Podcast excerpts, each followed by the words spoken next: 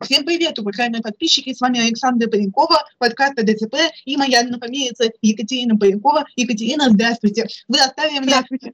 Э, да, добрый день. Вы оставили мне сообщение, в котором рассказывали свою историю. Сейчас буду задавать случайные вопросы по пунктам, которые меня привлекли. Э, первое. Вы сказали, что первые ваши отношения были в 25 лет. А не считали вы сами, что это достаточно поздно? 27, ну, это э, 25, это когда просто общаться начала чисто по интернету.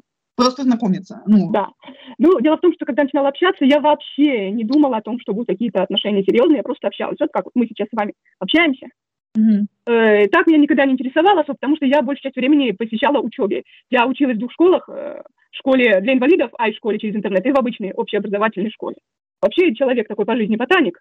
Люблю учиться, э, люблю что-то придумывать, и поэтому, честно говоря, не особо обращала внимание, чтобы кто-то нравился. И реально, я нашла человека общего по интересам, а точнее настольной игры Dungeons and Dragons. Вот, mm-hmm. И это такая настольная игра, в которых э, придумываешь сюжет и играешь за персонажей. Вот. И мы с ним просто общались, писали какие-то рассказы, э, писали сценарий к этой игре, то есть вообще никаких не было.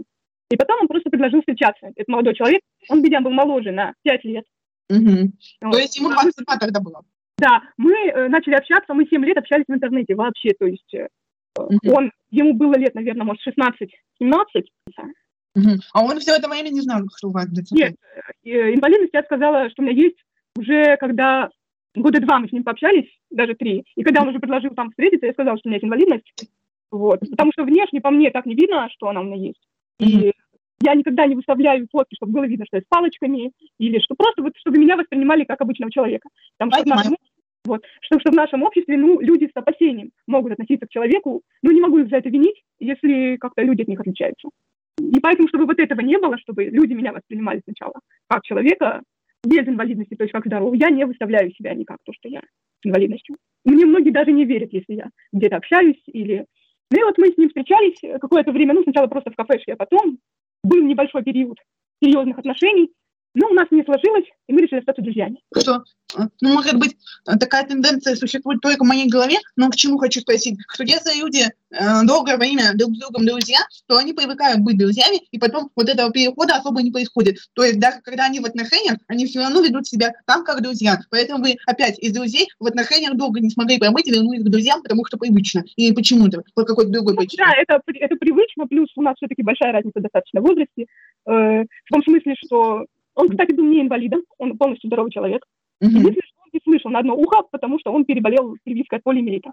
Ну, это тоже инвалидность, получается? Ну, она, да, но он ее не стал оформлять, потому что в институте, где он учился, э, в общем-то, могли не взять, если есть вообще какая-либо инвалидность. А он кто по профессии был? Ветеринар.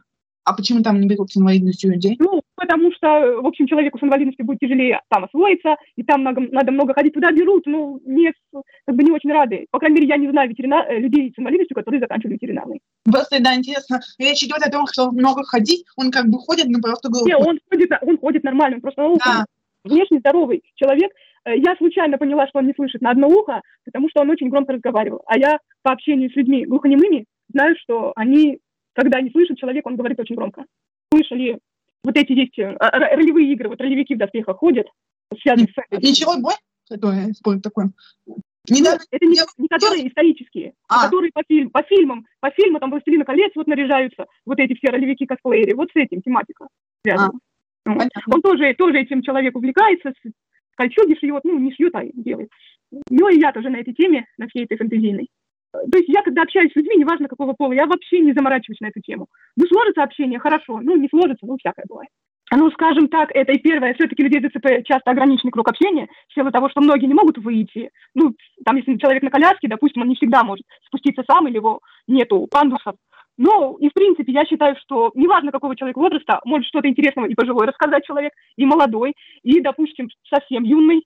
Например, со мной очень любят общаться пенсионеры. Вот я прохожу, и со мной хотят общаться, что-то новое узнавать. Я когда у них спрашивала, почему, вот им просто с молодыми интересно. Не со, со своими ровесниками, которые все время болячках, да, это, а молодые они попроще, что-то новое расскажут, научат там пользоваться новыми технологиями.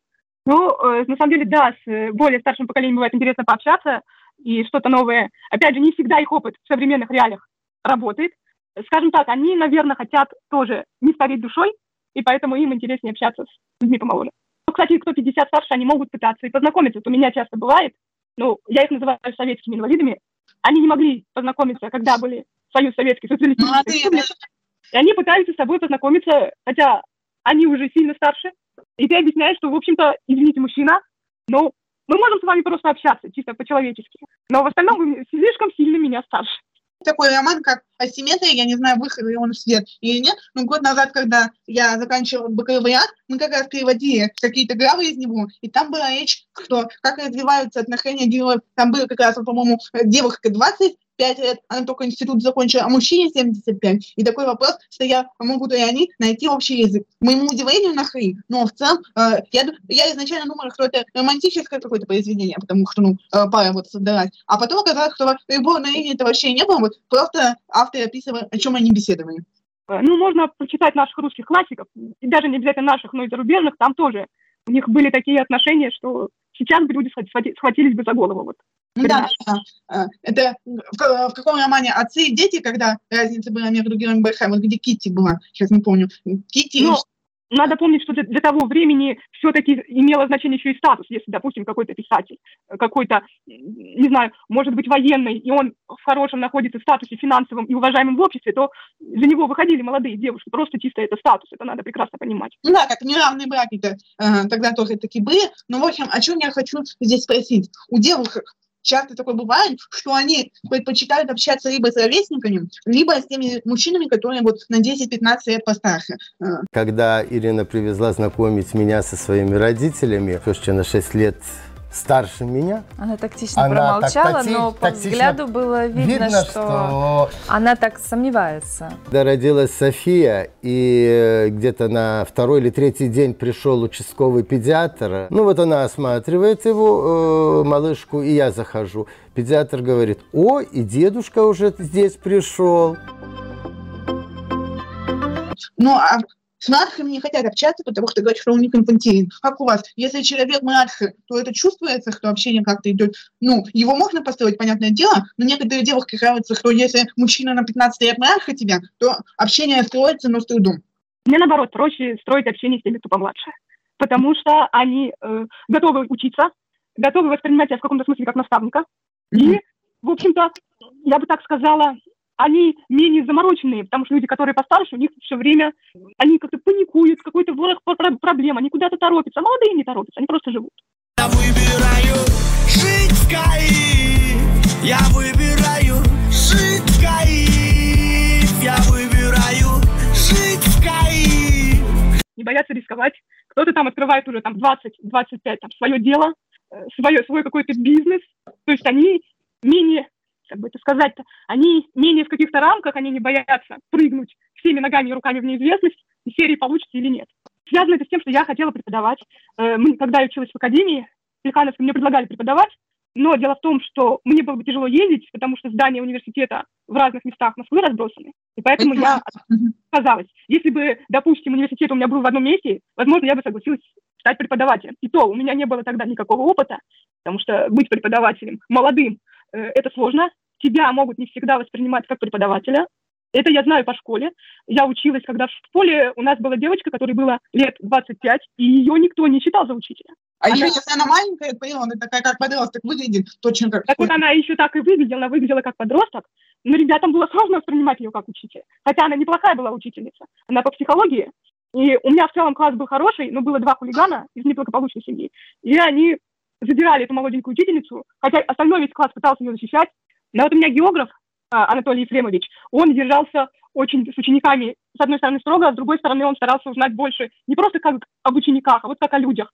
И бывало, что он на футбол ходил со всеми там одноклассниками, там собирали мальчишки, кто пойдет на футбол, где-то доставал билеты, его очень уважали ребята. Они всегда ему помогут, там учебники поднесут. Даже один пытался починить раковину, и Ваня у нас был такой мальчик, но он ее сломал, он был очень сильный физически, но не умел своей силой физически распорядиться, и вместо того, чтобы починить раковину, он ее сломал. То есть, бывает, бывает. Ну, то есть тут тоже от преподавателя зависит, как он себя поставит. В школе это сложнее, потому что подростковый возраст – это тяжелый возраст. Все-таки студенты университета – это уже более собранные люди, более яркие. Они мотивированы учиться, потому что они хотят зарабатывать. Школьник, он не знает, чего он хочет. Угу. Согласна.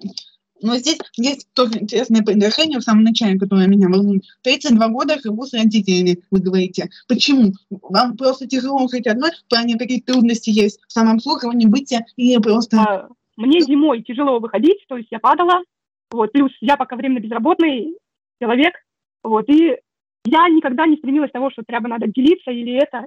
Я считаю, что вполне можно строить и какие-то отношения большой семьей. Почему бы и нет? А если вот про отношения с мужчиной говорить все-таки не тот, который сейчас был, а вообще, вот э, где вы планируете строить? Я, предпоч... я предпочту так называемый или свободный, или гостевой брак. То есть, когда каждый проживает на своей территории, но при этом где-то встречается. Ну, это больше похоже, наверное, как на свидание. Я просто плохо себе представляю гостевой брак, если честно. Ну, вот так вот. Допустим, э, не был вариант такой, чтобы мужчина в эту квартиру переехал, и вы в квартире. Если... А, нет, такой вариант не рассматривается. Я довольно, не, скажем так сказать, не самый доверчивый человек, осторожный, скажем так сказать. И знаю, что с инвалидами происходит всякое, потому что мир наш небезопасный, а он еще более небезопасный для человека с инвалидностью.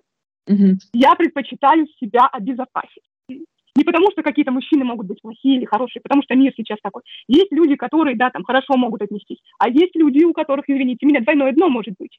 И в отношении инвалидов, поверьте, могут быть много тех, кто думает, раз это инвалид, то его можно обмануть. Сейчас это опасно. А вы верите, что когда-то, допустим, настанет время того, что будет безопасно? Если такое время настанет, то как мы об этом узнаем? Ну, наверное, когда общество привыкнет к инвалидам, это может быть лет через 10, потому что фактически люди стали только выходить. Э, у меня были ситуации, когда я просто иду в магазин, расплачиваюсь карточкой. Два раза была ситуация, человек очень долго на меня смотрел, я заметила это боковым зрением, человек не мог принять тот факт, что я расплачиваюсь карточкой. Они считают, что это невозможно, да. Да.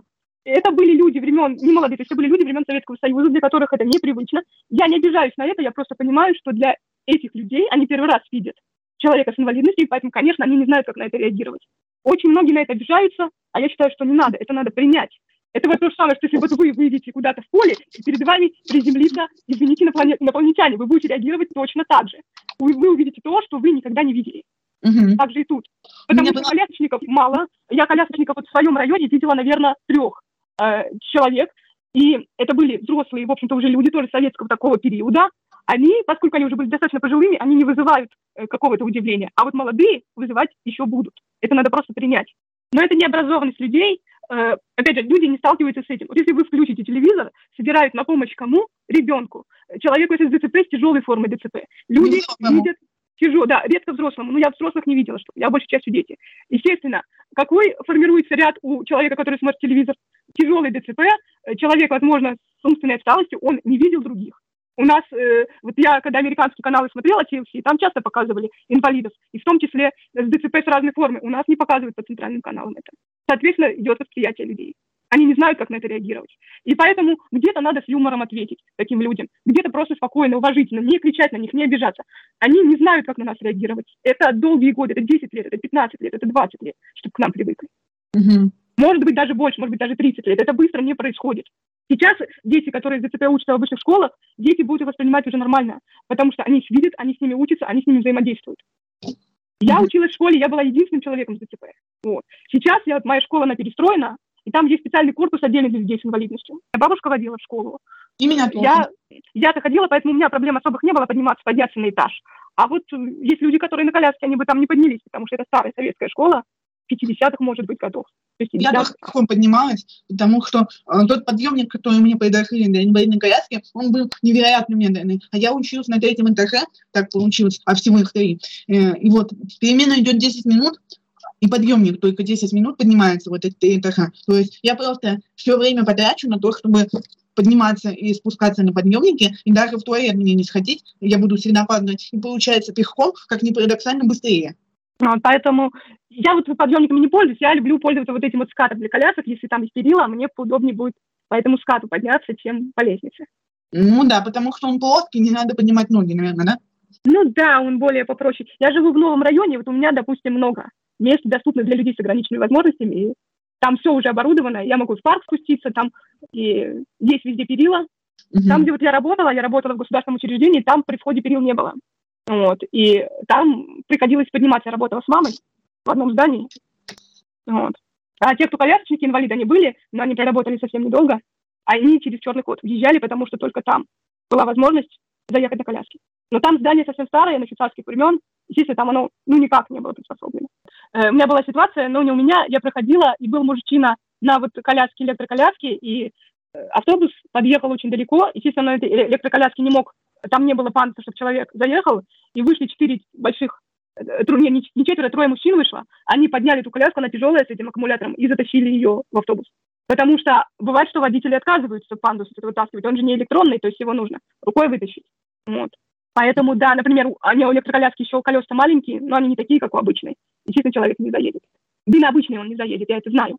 Э, я невысокого роста, к примеру, и, допустим, когда автобус подъезжает достаточно далеко, мне бывает трудновато спуститься из-за коротких ног, но мне бывает помогает. Если я с мамой, я сама не езжу по, э, по, по метро и по, на автобусах, но вот обычно помогают люди, то есть не отказываются. Угу. А еще такой интересный аспект, мне кажется, несколько странным. Если мы запомните человека на инвалидной коляске, то, естественно, нужно выложить даже этот скоростной пандус, потому что он же не просто на остановке стоит, а подъезжает по к автобусу. Как можно сказать, я не хочу э, выкладывать пандус, заносите его на руках, и они заносят. А, ну, он, получается, не выполнил свое э, распоряжение, которое ему было тут Вот, э, тут вот с чем связано. У автобуса есть путевой лист есть маршрут и сколько времени он должен останавливаться на той или иной остановке. Если водитель не будет э, соблюдать вот это промежуток временной, он может за это получить штраф. Но вот я читал такое. И водитель боится получить штраф, и поэтому он не хочет тратить время на то, чтобы доставать пандус. Это вот, я думаю, что самое главное именно эта причина. Ну, конечно, да, это причина, но ведь если так подумать, то человек реально не может войти э, в транспорт, кто решает его право на доступность, во-первых, а во-вторых, получается, что если мы сразу будем без долгих размышлений, а стоит ли это делать, выкладывать пандус и оперативно заводить человека в автобус, то не так много времени это и займет в целом. А, тут, скорее всего, нужен электронный пандус, вот как я видела про Великобританию, то есть когда там человек нажал на кнопку, и он автоматически выдвинулся. Или переносной пандус, какой есть в Японии, то есть он такой складной переносной, его быстро как стульчик достал, положил и заезжаешь. Вот я видела такие. Если человек с инвалидностью ездит на работу, допустим, на коляске, сейчас мы не берем тем людей, которые хоть как-то ходят, то лучше договориться с работодателем, чтобы он не э, дал человеку на час, на час позже, никогда вот этот самый поток людей. Я знаю ситуации, когда людям удавалось договариваться проходить на час позже, чтобы не попадать в большой поток. Им было проще. Ну, и просто как вариант, которым пользуюсь я, перевестись на онлайн. Я вот сейчас живу в Тольятти до сих пор, но учусь в Москве. Каким образом я это делаю? Точно так же, как мы сейчас с вами общаемся. То есть это, конечно, все зависит от разных факторов, но в целом, если ты объективно не можешь добраться до места, то почему бы не попробовать онлайн? Вот после ковидное время это стало возможно делать еще.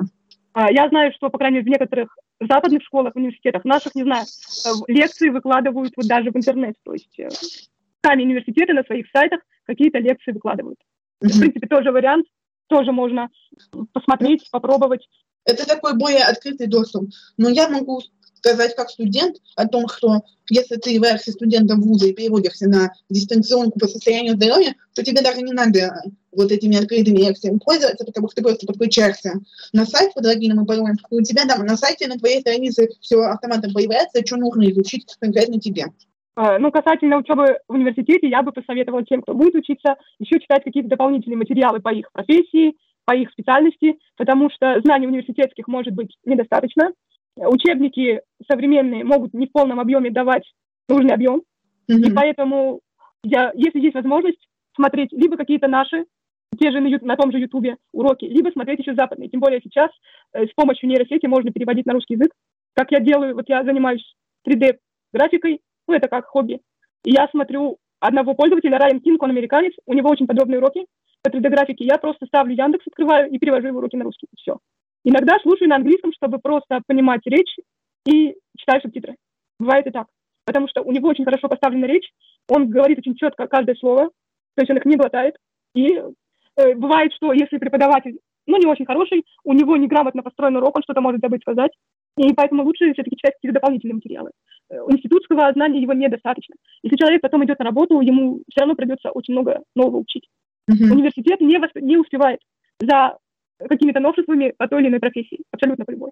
Но мне кажется, здесь эта концепция идет еще класса, наверное, с пятого и седьмого, когда ты задумываешься, какие предметы сдавать, э, чтобы определиться, начинаешь о них больше там узнавать, а потом, когда сдаешь ЕГЭ, естественно, что тебе нужно выйти за пределы даже школьной программы, потому что ЕГЭ это действительно очень серьезная тема. То так просто на школьной программе базируясь скорее всего, сдать на достойный балл не получится. Затем в институте то же самое все проходит еще в большей степени, потому что э, это заметно, когда пишешь какие-то научные работы, ты сам специалист в одной области, а тут разговор зашел про другое, ты должен написать, и, естественно, какая-то дополнительная информация будет сама собой уплетаться вот в эти статьи.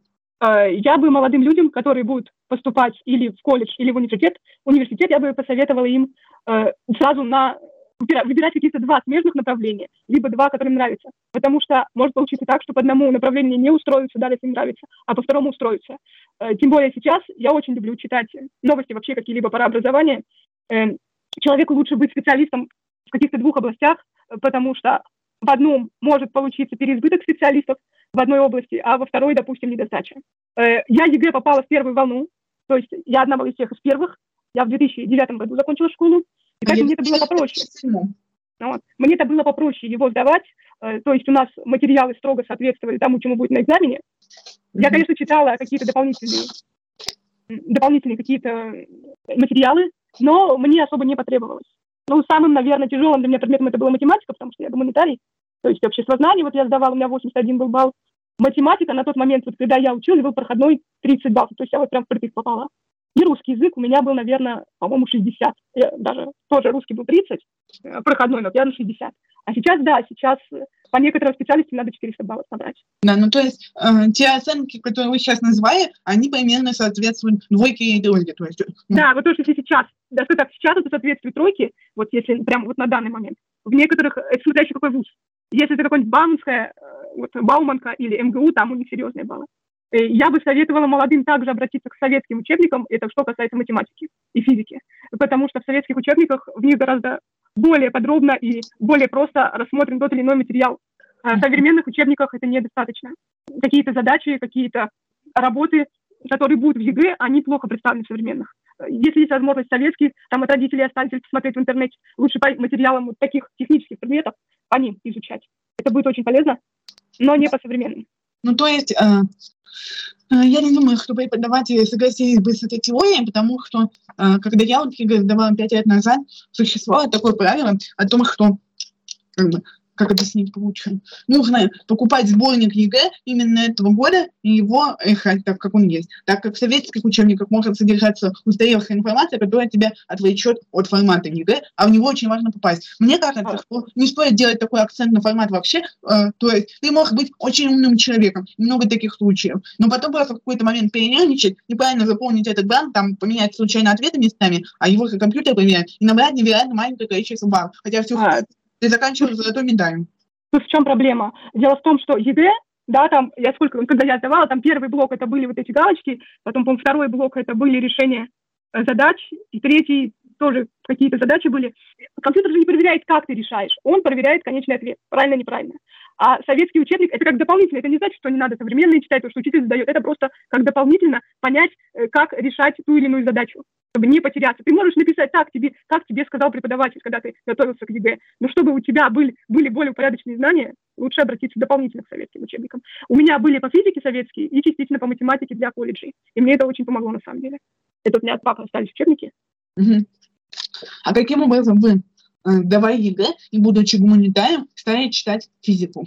Э, нет, я физику не сдавала ЕГЭ. Я его просто, когда училась, вот началась на физика, если какие-то задачи мне были непонятны, я или обращалась к учебникам, где эта же тема была представлена более просто и более понятно, mm-hmm. без лишней воды. Вот, подавать информацию это одно, но это хорошо, когда мы находимся в маленьких классах, таких, где мало людей, и ты успеваешь всем, ну, всем объяснить, всех подготовить к ЕГЭ. А я училась в классе, где 30 человек, и все мы сдавали разные ЕГЭ, и это было очень сложно. То есть а, совпадает только русский и математика, и то не у всех. Математика была подразделена на базу и профи, и мы подразделились еще на две команды. Кто будет базу, кто будет профи сдавать. Русский был получается, один вариант русского языка на ЕГЭ, а все остальные предметы у всех были разные. Поэтому в школу мы ходили просто, чтобы ее закончить, если бы нас его брал, мы бы в 11 классе не ходили в школу вообще, потому что э, для подготовки к ЕГЭ она не несла никакой пользы. То есть вот именно наш коллектив, э, мой класс, они делали как? Мы отсиживали 8 уроков, что примерно равняется э, ну, приходили в школу еще заранее, у нас уроки начинались в 9, мы приходили в 8, приходили мы в 8, уходили в пятом часу, почти полный рабочий день сидели, и вернувшись домой пять шестов, нам приходил репетитор по нашим предметам, которые надо, и объяснял, как сдавать ЕГЭ. Подготовка к ранее очень хорошо, потому что, отсидев эти честны. Мы, естественно, все уже были янки, и в школе нам тоже задавали какие-то задания по школьной программе, не относясь к ЕГЭ. А когда приходил репетитор вечером, мало того, что хотелось спать от усталости, так мы еще должны были еще дополнительные задания решать, а после репетитора мы делали уроки, потому что иначе нас не пускают в школу. Мы должны были всегда приходить с выученными уроками, несмотря на то, что у всех репетиторы. Ну, такая сложная ситуация, да. А, у нас э, преподаватели, мы большинство сделали намного лучше. Они писали у себя в табеле о том, что проводился урок, а по факту 10-11 класс они готовили нас к ЕГЭ, то есть вот эти сами уроки посвящали чисто ЕГЭ. У меня так делал и географ, и био, биология, и физика, то есть чтобы не повторять еще раз одно и то же, просто нам говорили, что вот сегодня у нас будет ЕГЭ, и мы брали вот эти материалы и по ним сразу готовились, то есть репетиторов никаких не было.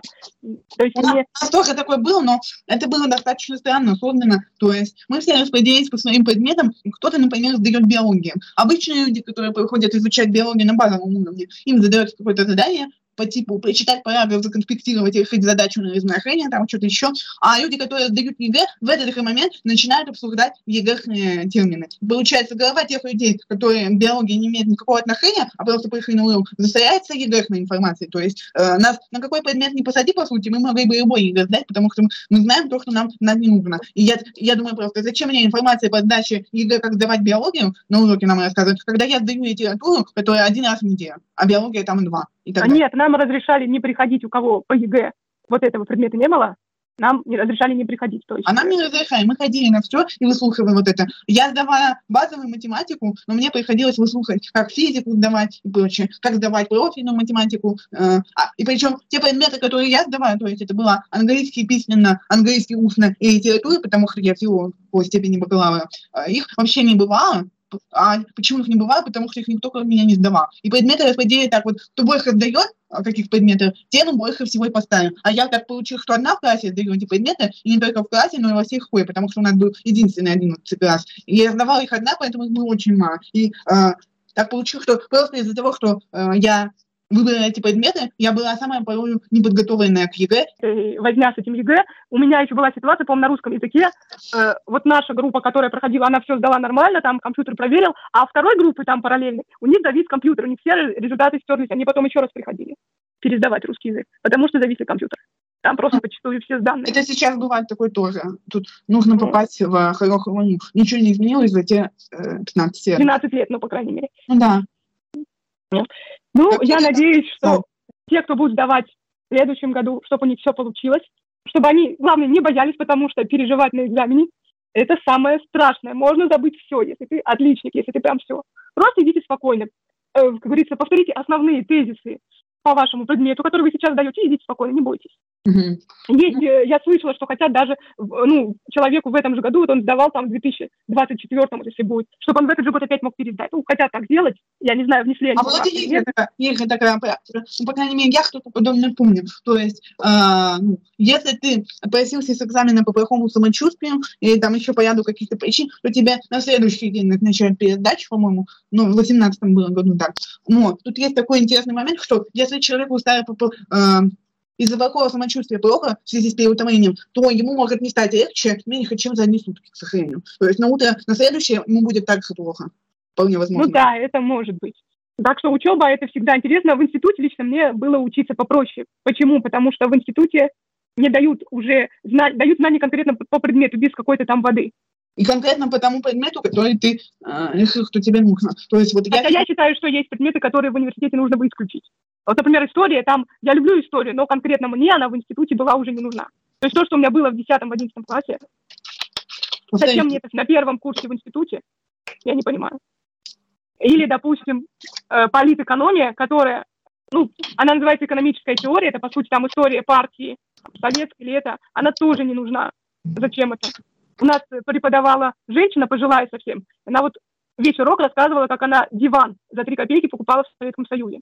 Ну, это уже, да, такие моменты. Но хорошо, что нету вот этой вот э, разобщенности, что я филолог, я математику не буду изучать, я буду изучать что-то гуманитарное все равно в той или иной мере. А математик, он не будет изучать текстологию. И это, я считаю, нормально. Какое тоже можно бы такое сделать? А, тут лучше бы сделать, если ребенок, ну, допустим, он уже девятиклассник, там, семь, ну, седьмой, восьмой, определился, что он идет по такой-то специальности, какие-то предметы, чтобы он углубленно получал, какие-то предметы менее углубленно которые. То есть не значит собирать их совсем, а просто, допустим, если он химиком будет, значит ему больше часов химии давать. Вот то есть собирать. Мне кажется, это более логично, если человек потом хочет куда-то в химии, вуз, связанный с химией. Там, ну да, ну тогда надо, надо как-то строить индивидуальный план, который есть, например, в ВУЗе.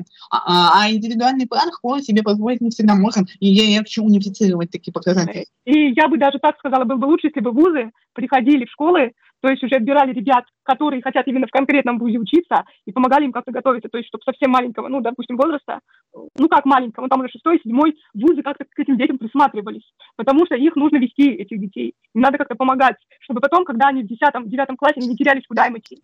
И, безусловно, было бы лучше, если бы у студентов когда они заканчивают, ну, точнее, когда они учатся, на третьем, на четвертом курсе их куда-то пристраивали, не на бумаге, как это было у меня, а пристраивали пусть даже с маленькой зарплатой, чтобы они получали опыт. Потому что без опыта работы найти очень сложно. Я, когда искала работу, э, я вот смотрела сидячие, вся мне подходит, я прихожу, а по факту надо таскать коробки еще дополнительно. Как я буду таскать коробки, это вопрос. Да, да. Кстати, хотела поговорить о вашей профессии, например, о 3D-моделировании. Почему вы выбрали такую профессию? Это не профессия, это чисто любительская, у меня основная профессия экономист, мировая экономика. Вот. Да. А что это вообще такое? Как вы их заниматься даже как хобби? А почему а, вы? Я являюсь геймером, я люблю поиграть в компьютерные игры, но помимо того, что я люблю поиграть, мне интересно узнать, как она работает, как сделаны модели, как они взаимодействуют с пространством. И э, я начала, я сначала начала еще в классе в 10 лет пытаться заниматься моделированием, но мне не хватало знаний, мне не хватало каких-то навыков, опыта. И я вот, наверное, Год назад стал изучать программу Blender. Это бесплатный графический редактор, 3D-редактор. Он имеет большой спектр возможностей. Он в том числе позволяет делать видео, мультфильмы, звук, то есть там можно очень многое. А программа полностью бесплатна. В нее можно докупать дополнительные какие-то плагины или скачивать бесплатные. То есть, э, и мне просто нравится делать модели, которые можно будет потом печатать на 3D-принтере. Это или как фигурки какие-то можно будет потом продавать, или просто э, выставлять в магазин, где у тебя кто-то купит эту фигурку.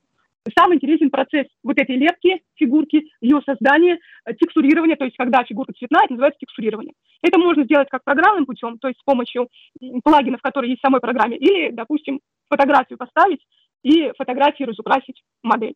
То есть сам процесс интересен. И поэтому, если я играю в какую-то игру, мне вот интересно подойти к этой текстуре, посмотреть, как она сделана, прийти там камеру двигаешь. То есть сам вот этот вот... Еще что мне нравится в тех же компьютерных играх, если это хорошая игра с продуманным сюжетом, то очень интересно читать диалоги персонажей, интересно читать э, само задание игровое, оно бывает с юмором составлено, очень интересное, э, очень, э, как говорится, объемное, в том смысле, что человек, который писал этот игровой квест, задание называется в игре квестом. Он изучал какие-то исторические эпохи, либо он взял за основу, может, если знаете такой фильм «Игра престолов», да, знаю. Она э, была основана на реальной существующей войне Красной и Белой Розы, то есть Мартин взял за основу точно так же делается и в играх. Э, берется за основу какой-то исторический момент, его можно фантазировать, и вот интересны все вот эти элементы.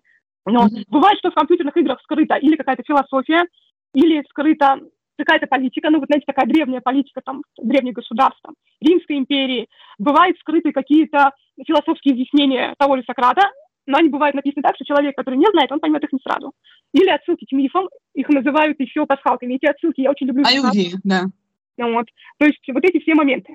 Э, почему я не пошла в эту сферу? Первое, очень важное, в эту сферу надо попасть со второго курса университета технического, потому что художник по компьютерным играм, он помимо того, что рисует, он должен хорошо знать всякую техническую часть. Бывает, что он и анализ рынка проводит игрового, то есть помимо чисто художественных способностей, ему приходится заниматься и написанием программы, то есть в зависимости от студии. И у них график работы, они работают сутками, иногда даже ночами. Я просто физически из-за спины не смогу столько высиживать. Да, у них хорошие зарплаты, хорошая, интересная работа, но она очень объемная, и человеку с проблемами по здоровью, ну вот в данном случае у меня спина, просто не получится усиливать. Я даже на обычной работе работала как полставки, потому что мне было тяжеловато работать на полную. Хотя иногда мне приходилось работать полный рабочий день, ну вот, и чисто то, что я физически не вытяну, я и не стала. Я оставила как хобби себе. Вот. Ну, может, какие-то подработки будут на эту тему. Почему бы и нет? Я знаю людей, которые, допустим, работают в двух разных сферах, вот как на полставки, и им вполне это устраивает. Есть два вопроса. Первый, кажется, что вы какой-то технический гуманитарий. Если бы вам дать вот эту профессию по 3D-моделированию, по аналитике, то вам очень бы понравилось. Права я? А... И обычный гуманитарий побеждает все-таки больше. А, Но ну, у меня гуманитарий все-таки больше побеждает. Скажем так, моих знаний, если те, которые у меня сейчас есть, не хватит вот только на, э, как бы на самый начальный уровень. Вот. Но я, например, считаю, почему бы и нет. Сейчас есть нейросети, которые развиваются, а значит, все эти знания, которые у меня есть, я смогу со временем вполне себе приложить. Многие боятся, что нейросети полностью исключат всех художников. Я так не думаю. Я считаю, что их можно использовать как помощник, потому что любая технология, если грамотно ее использовать, это может быть помощник. Никто, я бы так сказала, э, вот ругаются сейчас очень многие, особенно старое поколение, что раньше были хорошие рисованные мультики, а вот сейчас все плохие, они сделаны на компьютере, но забывают, что рисовать это все вручную. Без компьютера это адский труд, он не будет хорошо оплачиваться. То есть человек потратит очень много времени рисование вручную, и по итогу он за свой труд действительно колоссальный не получит той оплаты, которую он должен получить. А компьютер, он позволяет сократить какие-то объем работы, э, сделать его более динамичным, точно так же и вообще, в принципе, с любой профессией, с той же 3D-графикой, с той же, с тем же проектированием. Если что-то можно автоматизировать, почему бы этого не сделать? Mm-hmm. Это в любой абсолютно. Неважно, тексты вы будете писать или а еще такой момент. Вы сказали, что очень часто болит спина. Я думаю, что это связано с ДЦП. А если проблема с концентрацией внимания, определенный круг ДЦП жалуется, что, допустим, они не могут поступить в универ, они не могут окончить школу хорошо, учатся на тройке, не могут много читать и прочее, потому что мозг поврежден в такой форме, что концентрация внимания просто рассеивается в какой-то момент. У вас было когда-то такое? Нет, э, у меня не было никогда рассеивания концентрации внимания. Если касается работы, то вот, допустим, работаешь час, два, 15 минут делаешь перерыв, в окно посмотришь, там, руками подвигаешь, потому что у тебя может, допустим, замылиться глаз, как говорят, и ты можешь допускать ошибки. А, вот у меня, например, люблю вязать или шить игрушки, допустим, я повяжу, повяжу, и отвлекаюсь, там, отойду, там, похожу несколько минут, налью себе чаю, потом опять, потому что мозгу ему нужно переключаться. А желание вязать откуда пошло? Руки-то не а, Я люблю, э, увлеклась года, наверное, два назад валянием игрушек из шерсти, это с помощью шерсти ты сваливаешь и с помощью иголок игрушки в разные формы. То есть у меня есть на странице. И мне понравилось это делать. Игрушки. Потом э, колготочные игрушки делаешь из капроновых колготок, тоже их шьешь. Синтепоном набиваешь и вышиваешь мордашки с помощью больших толстых иголок. Ну и вязание я решила как дополнительно, чтобы делать игрушкам разную текстуру, допустим, разную одежду какую-то. Там, э, сделал из капрона игрушку, а одежду ему связал. Это уже будет как-то интересно смотреться, если бы, нежели чем ты полностью сделал игрушку из капрона или из шерсти. Угу. У меня вязала бабушка. бабушка Она научила? Кстати, вот как Нет. вязать я, я, я, нау... а, я научилась вязать, ну вот я только сейчас учусь, в прошлом году начала, э, крючком. Мне спицы не понравились, а вот крючок показался, наоборот, очень удобным. У меня руки работают нормально, кроме левой. Она у меня немножко скрючена, и она слабее, чем правая. И, вот. Я правша, и поэтому у меня не было каких-то проблем заниматься какой-то мел- мелкой какой-то моторикой. Я более хочу сказать, э, вот до того, как я не играла в компьютерные игры, у меня из левой руки все падало. А когда я стала играть в компьютерные игры, левой рукой, как правило, лежит управление персонажем, довольно сложно. И у меня левая рука стала намного лучше работать, потому что приходилось заставлять реагировать мозг быстро. В играх, как правило, ну, за редким исключением, надо быстро реагировать на то или иное. Если особенно ты играешь с реальными игроками, на ту или иную ситуацию надо реагировать быстро. И рука, она сначала очень сильно не слушалась, а стала намного более управляемой. Вот. Mm-hmm. А что касается чисто рукоделия, она большей частью лежит на правой руке, а в левой руке я держу предмет. Вот. Mm-hmm. Допустим, с валянием из шерсти, поскольку ты работаешь с иголками, я кладу на специальную такую подставочку, у меня есть она поролоновая, а есть еще из плотного материала, держу левой рукой саму модель изделия и уже иголкой работаю с помощью правой. Mm-hmm. То есть я бы посоветовала тем, у кого есть проблемы с руками, э, либо поиграть в какую-нибудь онлайн-игру, ну вот RPG, ну, которые сейчас знаменитые, потому что у него будет намного э, лучше концентрироваться на вот объекте, то есть ему рассеивать внимание будет просто некогда. И, во-вторых, он будет заставлять работать эту руку, которая или две руки, если у него две плохо работают, или заняться каким-то рукоделием, если ты не можешь, допустим, не хочешь играть или тебе просто не нравится, то можешь спокойно, допустим, взять тоже вязание, э, э, шерсть, она так, или вот заниматься изделиями из шерсти, либо валять с помощью иголок, либо с помощью мыла можно. Но с помощью мыла там большей частью плоские детали. Это будет развивать руку. Э, Еще бы я посоветовала, тоже люблю этим заниматься, собирать пазлы. Вот я люблю тысячу штук пазлов собирать, это тоже очень помогает, оно укрепляет внимание, оно расслабляет, и оно заставляет твою руку допустим, складывать вот эти вот фигурки, ты будешь, сначала будет тяжело, может быть, э, будешь нервничать, а потом привыкнешь, и тебе будет намного проще. Ага. Есть еще у нас такое популярное хобби, тоже дайматоники, из бисера плести, бисера вышивать, алмазная мозаика и живопись по номерам. Получается плохо, но так как детали очень мелкие, то они просто это делают с реабилитационной целью. Так, я уже упоминала в одном из видео, но здесь э, можно кисточкой не попасть вот в... Я все-таки посоветовал человеку, если у него сильный то начать с картины по номерам. Потому что бисер, он мелкий, и человеку будет достаточно сложно с ним это. Начинать нужно с тех э, рукоделий, которые достаточно крупные, чтобы человек сначала научился на крупном предмете, а, ну, э, как бы управляться своими пальцами, руками, а уже потом переходить к мелким, потому что к мелкому человеку будет намного сложнее перейти. Чем же бисер? Э, тот же бисер, потому что не будут выпадать у него эти бисеринки, если у него сильно там, допустим, пальцы. Можно, конечно, наловчиться, набрать бисер на иголочку, так тоже многие делают, ну, вот. но это все-таки довольно уже более кропотливая, более сложная работа. Можно также делать картины из шерсти. Не обязательно игрушки, можно картины из шерсти. Там ты вот как кусочки шерсти выкладываешь как картины, потом э, можно или их с помощью, опять же, того же мыла скрепить, или многие с помощью утюга скрепляют. Это тоже хороший вариант. Угу. Но не с мелкого начинать, вообще не с мелкого. Есть еще из того, что покрупнее, это может быть гравюра, она выглядит как раз краска такая, просто там контуры, и ты эти контуры обводишь таким лезвием. Это безопасно, но лезвие само по себе тупое, оно, им нельзя вскрыть вены в этом смысле, но зато можно стянуть вот этот черненький слой, чтобы и не образовалось. Поэтому здесь... Да. Да. Еще бы я посоветовала, ну, я занимаюсь лепкой, не так давно лепкой фигурок, я бы посоветовала купить э, мимический пластилин, или его очень называют художественный пластилин. Он отличается от детского обычного пластилина, он более твердый, Сразу говорю, он недорогой, то есть э, в районе 190 рублей стоит один килограмм художественного пластилина. Он, им ты разминаешь, он, он не, поскольку не содержит в своем составе парафин, в отличие от детского, он твердый достаточно, и ты руками разминаешь этот пластилин и пытаешься, э, покупать, можно купить также дополнительно инструменты для лепки, они так и называются, разминаешь рукой, э, там катаешь или на столе, или на специальной клееночке такой есть для пластилина, и тоже можно таким образом мелкую моторику тренировать. Но только не детский пластилин. Он слишком мягкий, он не дает тренировки руки. Нужно именно скульптурный, художественный пластилин. Его используют еще студенты, вот кто идет на скульптора. И можно зубного техника еще. Да, да, да. То есть это очень хороший материал. Я советую всем попробовать. Если уж совсем сложно, можно купить воздушный пластилин. Он твердеет на воздухе. С ним надо учиться работать очень быстро. Если человек хочет научиться быстро работать и руками, или чтобы у него что-то не выпадало, можно попробовать его. Даже, я бы сказала, с него лучше и начать, потому что он не такой сложный, когда человек уже научится грамотно с пальцами обращаться со своими, можно к чему-то более сложному. Э, также я видела, а, есть еще, э, совсем забыла упомянуть, есть еще бумажная глина, есть самозатвердевающая глина, вот тоже варианты для... Лепки. Есть еще э, глина деревянная, то есть такой специальный сорт глины, который пахнет деревом. Вот серьезно, он пахнет деревом, очень классная вещь. Деревянные пазлы есть. Ну, то есть да, это... вот деревянные пазлы я тоже собираю. Вот сову я собирала в прошлом году.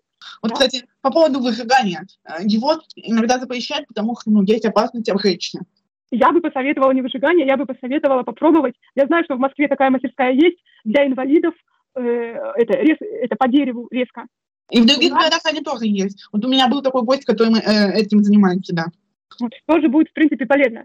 Э, на самом деле я сталкиваюсь часто с тем, что инвалиды расстраиваются, что не могут ни с кем познакомиться. Это, как правило, мальчики почему-то, я не знаю. Мальчики, они просто очень, как сказать, чтобы их не обидеть. Во-первых, стесняются знакомиться, а во-вторых, очень реально заметна пропасть в социализации между девочками и мальчиками. Девочки более разносторонние, мальчики более зациклены, ну, чисто по моему опыту, ДЦПовские мальчики в какой-то момент фиксируются на определенной теме только, и только они могут рассуждать.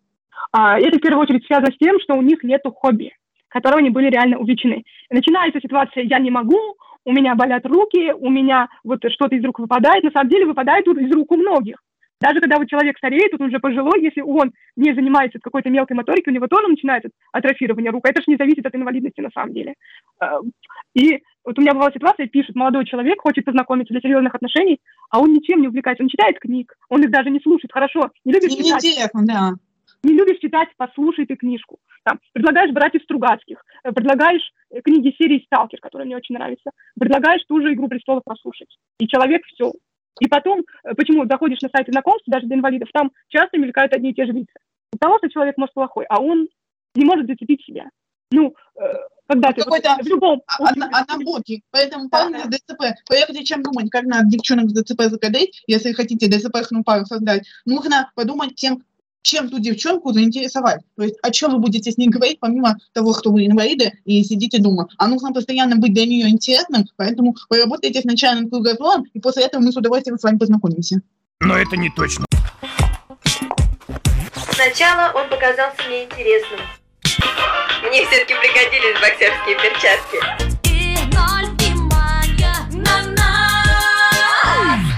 Мама, скажи мне, папуасы. А, я тоже не не куда-то там прямо выхожу постоянно, или это, я гуляю по району, потому что далеко не могу, но это мне не мешает чем-то увлекаться. Ходить на какие-то разные бесплатные мастер-классы, они периодически бывают в любом городе. Просто в интернете печатаете мастер-класс по такому-то виду деятельности, где сейчас проходит. Их не раз из дома выйти, кто ходит, и их не раз кого-то нового там встретит, кто мечтает познакомиться. Не особо хотят чему-то учиться, я прям ДЦП мальчик. Ну вот, поели, теперь можно и поспать. Ну вот, поспали, теперь можно поесть. Ну вот, поели, теперь можно поспать. Не буду я спать, надоело. А болтать-то мне когда? Мне болтать-то никогда. Драм-кружок, кружок по фото, хор, кружок. Мне петь охота. За по рисованию тоже все голосовали. Даже сейчас психологи говорят, они более усидчивы сами по себе. Это, наверное, все-таки особенность э, определенная вот женское добиться чего-то. Не то, что мальчики хуже, а девочки, они просто, в принципе, усидчивые. Э, даже такие профессии, допустим, следователь, если посмотреть по телевизору, очень часто это женщины. Почему? Потому что приходится вал, вал большой бумажной работы. И чаще всего во всех организациях, которые вот государственные, это сидят женщины. Потому что если это бумажная работа, где нужно постоянно быть сосредоточенным, женщины это лучше получается. я бы сказала, девчонки, если уж о ДЦПшниках, они более бесстрашные. Они не боятся рисковать, не боятся... А почему парни боятся тогда? А парни, вот как-то так случилось, что я не могу даже сказать, почему толком. Ну вот им проще, чтобы за ними ухаживали, за ними как-то, ну вот они не уверены, а вот что про меня скажут, а что про это, вот как-то на меня не так посмотрят. Э, допустим, какой-то, у нас еще это в обществе считают, что это мальчик, мужчина, что он должен быть сильным, что он должен быть защитником, что он должен быть завоевателем. Я думаю, а они не хотят такими быть, да? А, ты а, просто... а нет, а, а вот эти мальчики-ДЦПшники, они боятся, что они не, не будут этому соответствовать в полной мере, не будут, и поэтому они боятся. Я думаю, еще есть вот такая скрытая. Ну, возможно, да. Еще, кстати, вот как раз из-за этой пассивности, которую вы описали сейчас, многие девочки из ДЦП не хотят встречаться с мальчиками из ДЦП, а. потому что говорят, ну мы такие активные ребята, мы такие прям отличницы в хвое, у нас все так замечательно. А мальчиков ДЦП придется за собой тянуть, заботиться, как они любят. А девочка ДЦП, которая, как и любая девочка, хочет, чтобы они заботились. Э, тут такой вопрос, не надо пытаться любому человеку с ДЦП, неважно какой, мальчик или девочка, не надо пытаться соответствовать полностью здоровым здоровым.